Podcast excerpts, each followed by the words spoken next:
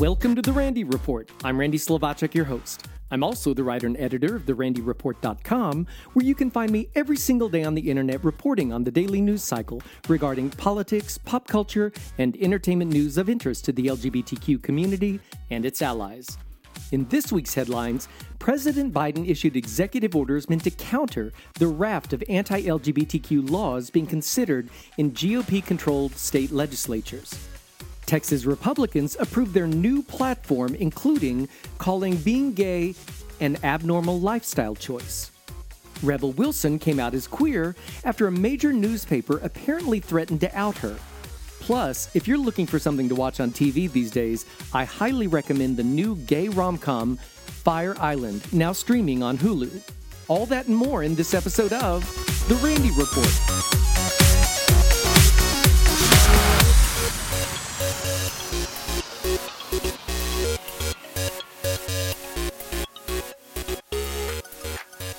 President Joe Biden issued executive orders last week meant to counter over 300 anti LGBTQ laws that have been introduced in Republican controlled state legislatures.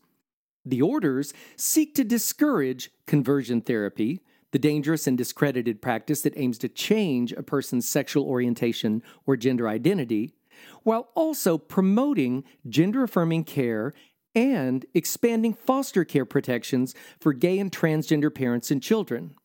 The Department of Health and Human Services will draft new policies to expand care to LGBTQ families, and the Education Department will devise rules to better protect LGBTQ students in public schools.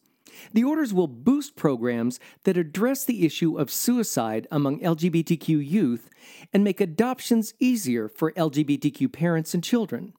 President Biden and Vice President Kamala Harris also hosted a reception for LGBTQ activists, members of Congress, and top administration officials, including Transportation Secretary Pete Buttigieg, who adopted twins with his husband, Chasten. The gathering was part of the Biden administration's recognition of Pride Month. Biden also underscored again his desire to see Congress pass the Equality Act, which would amend existing civil rights law to explicitly include sexual orientation and gender identification as protected characteristics. The measure has been stalled for over a year on Capitol Hill.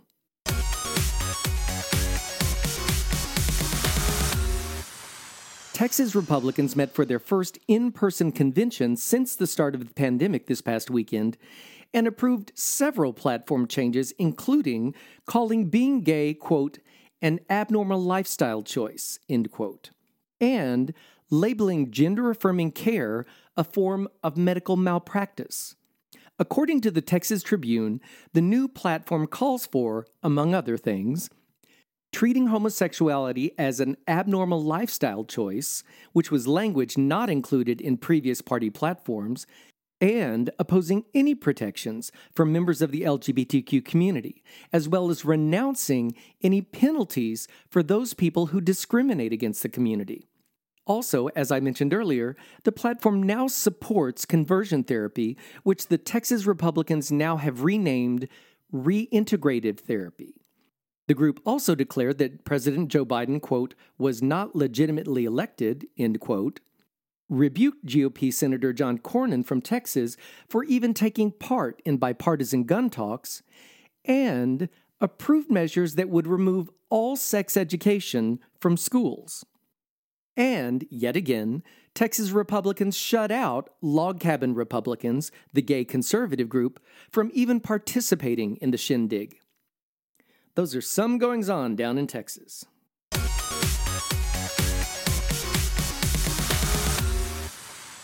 The world governing body for swimming effectively barred transgender women from the highest levels of women's international competition this past week. The move is sure to intensify the debate over transgender women in sports that has rankled state legislatures and increased the divide between parents, athletes, and coaches at all levels. The vote by FINA, which administers international competitions in water sports, prohibits transgender women from competing unless they began medical treatments to suppress production of testosterone before going through one of the early stages of puberty, or by age 12, whichever occurred later. Scientists believe the onset of male puberty gives transgender women a lasting, irreversible physical advantage over athletes who were female at birth. Michael J. Joyner, a doctor at the Mayo Clinic in Rochester, Minnesota, who studies the physiology of male and female athletes, told the New York Times, quote, Peer-reviewed studies show that even after testosterone suppression, top-level transgender women retain a substantial edge when racing against top biological women. Men, on average, have broader shoulders, bigger hands, longer torsos, greater lung and heart capacity, and their muscles are denser. End quote. Over 70% of representatives at the meeting approved the new policy, which requires transgender athletes show that they, quote, have not experienced any part of male puberty beyond Tanner stage 2 or before 12, whichever is later, end quote. Tanner stages describe the physical changes people undergo during puberty. The policy went into effect June 20th, just days after the start of the World Swimming Championships in Budapest. It's worth noting that there are no transgender women competing at the World Swimming Championships. The swimming body's new policy also allows for the possibility of an open competition category. The organization said a working group would be put together to determine how best to set the category up. In a statement, the Human Rights Campaign condemned the new policy it stated that demanding trans athletes to transition by age 12 is, quote, an unrealistic and effectively impossible requirement, especially as some states, including Alabama and Arkansas, are attempting to ban transgender youth from even accessing the very same age appropriate, medically necessary, gender affirming care that would allow them to comply with the policy. End quote. FINA's rules apply only to international competitions, but could guide the thinking of other sports federations dealing with the issue. The new policy will definitely change the sports career of Lia Thomas, the first out trans woman to win an NCAA Division I women's swimming championship. She recently told several outlets in interviews that she's likely to continue swimming after college and even try out for the Olympics. But the new policy would block her from competing at the Olympic Games.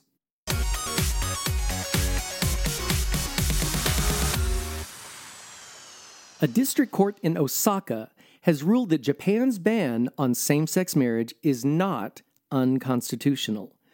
Japan is the only country in the G7, a group of the world's largest developed nations, that doesn't allow same sex couples to wed. Reuters reports that Japan's constitution defines marriage as being based on the mutual consent of both sexes. But the introduction of partnership rights for same sex couples in Tokyo last week, along with the rising support in opinion polls, had raised the hopes of activists and lawyers for the Osaka case. The Osaka court said that marriage was defined as being only between opposite genders and not enough debate on same sex marriage had taken place in Japanese society. Under current rules in Japan, members of same sex couples are not allowed to legally marry, cannot inherit each other's assets, such as a house they may have shared, and also have no parental rights over each other's children. In May 2021, a court in Sapporo ruled Japan's ban on same sex marriage was unconstitutional. Recent polls show support for marriage equality in Japan at about 70%. That's 7 0, folks. According to the Human Rights Campaign, same sex marriage is currently legal in 31 countries.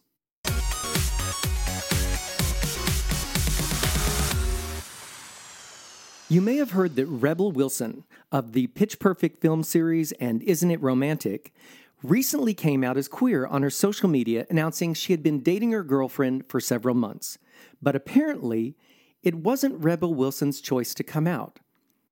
The Sydney Morning Herald has admitted to giving her two days advance notice that they were going to out her, although they phrase it differently. The Australian newspaper is reporting that Rebel Wilson came out because it gave her a heads up that it was publishing a piece on her relationship with fashion designer Ramona Agruma and the paper's editors are upset because she came out on social media instead of giving them the story. Rebel posted on Instagram with the hashtag Love is Love, that she thought she'd been searching for a Disney prince, but then added, quote, but maybe what I really needed all this time was a Disney princess, end quote. And she posted that as a caption on a photo of herself with Agruma. Initially, the Sydney Morning Herald's editor, Bevan Shields, said the paper did not out Wilson, but, quote, simply asked questions and as standard practice included a deadline for a response, end quote.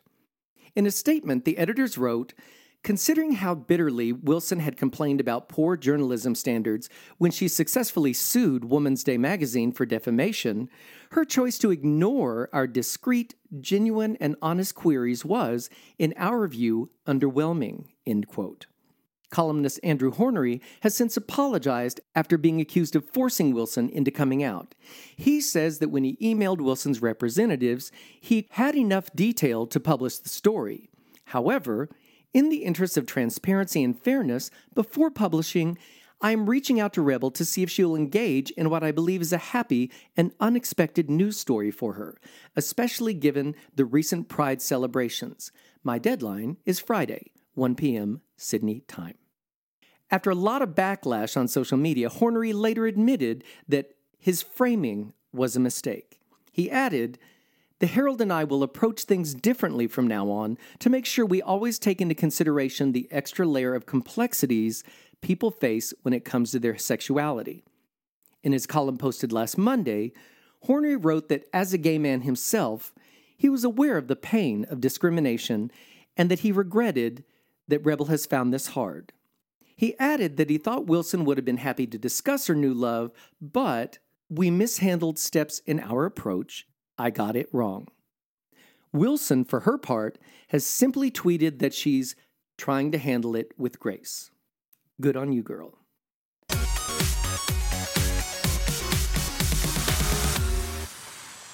What to watch this week? I highly recommend the new queer rom com Fire Island, now streaming on Hulu. I thoroughly enjoyed the breezy and entertaining movie loosely based on Jane Austen's Pride and Prejudice. Regular listeners will recall I recently interviewed one of the film's stars, Nick Adams, here on the Randy Report. Brought to life by a tremendously talented cast and crew, the movie has scored a high 94% certified fresh rating on Rotten Tomatoes. The Washington Blade called Fire Island the gay rom com we've been waiting for, one that is so comfortable and genuine in its own skin that it's free to rise above both parts of that label to become simply a great movie. The Sydney Morning Herald applauded the script as nuanced, funny, and right up to the minute with its fads and jargon, and very pointed. MovieFreak.com wrote, Fire Island has no business being as good as it is. And the New York Post applauded, the cute romantic comedy Fire Island takes the story of pride and prejudice and really amps up the pride. I highly recommend that you check out Fire Island, now streaming on Hulu. And that brings me to the end of this episode of The Randy Report. If you enjoy catching up on LGBTQ news in a quick podcast, I'd appreciate it if you would share it with your friends. I like to think of The Randy Report as the 60 minutes of gay news, only shorter. And remember, you can find me every single day on the internet at therandyreport.com where I covered the daily news cycle regarding politics, pop culture, and entertainment news of interest to the LGBTQ community and its allies. Thanks for listening, folks. Take care of yourselves, and I'll see you next time. Here's wishing everyone a happy Pride Month.